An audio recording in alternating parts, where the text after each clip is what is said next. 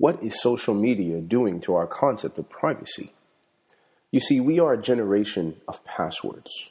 As young men, we have completely bought into the notion that though we have thousands of apparent friends and followers via various social media platforms, that the personal information we place upon these platforms is safe because no one knows our passwords.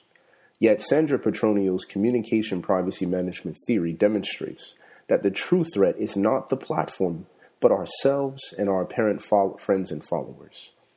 As we wade through the ocean of social media, in reality, we, we grope in the dark regarding our privacy, with no thought of it truly until a crisis emerges or some sort of violation reveals that others are not operating on the same privacy rules as we are.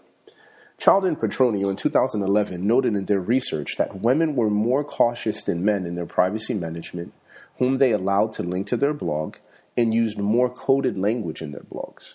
Thus, the goal of this podcast is to help us as young men learn how to properly evaluate our privacy practices in social media and engage in proper boundary coordination to avoid the pitfalls that the platform blinds us to.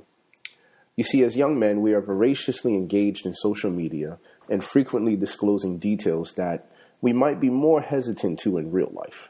We use these platforms to share pictures of our kids, send our addresses, show what we're doing while we're alone, give banking information and passwords, our traveling escapades, and a lot more. Often we're so caught up in the benefits of social media and feeling free to let down our hair, so to speak, that we're not conscious of the risks until violations have occurred. While we are a demographic that cherishes authenticity, we also consider our privacy sacred and take great pains to protect it and manage it. However, our privacy management practices have been primarily focused upon the platform itself and security settings it allows us to utilize. Yet there is a Trojan horse in all the friend requests we accept and followers we recruit. How can we be sure that these acquaintances we met at a concert, a wedding, or birthday party will use our private information in a way that we feel comfortable? With all the crimes committed based upon data gathered from social networking sites, we may camouflage ourselves from the distant acquaintances, but what if the conflicts in real life spill over into our virtual lives? For example, you may be upset with a colleague with whom you share no social media connection and post those negative feelings about this colleague online.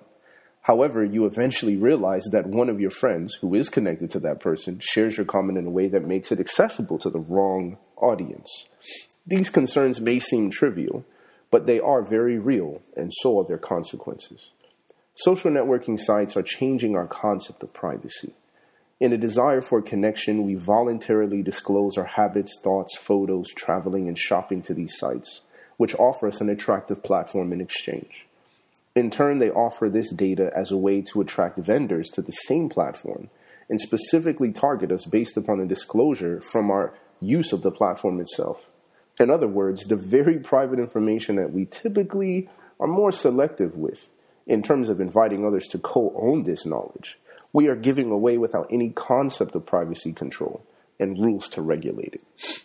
For example, Hess and Rauscher in 2013 discovered in their research on privacy tendencies that platforms like Instagram or Facebook that offer like or share buttons alongside comments reward disclosure and then provide a social pressure similar to what a celebrity might experience from a crowd or fans, to habitualize disclosure altogether until the devastation of turbulence occurs.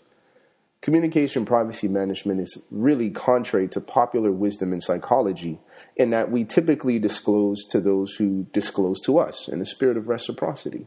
However, according to the research of Bello, Brandau, Brown, and Ragsdale in 2014, the traits of such a person that shares freely and deeply makes this person more likely to feel as if the boundaries are permeable with this information and hence to violate those boundaries and misappropriate our private information. Thus, your best Facebook friend or most transparent blog follower should be the most restricted connection you have. The irony is uncanny. So let's guard our privacy, boys.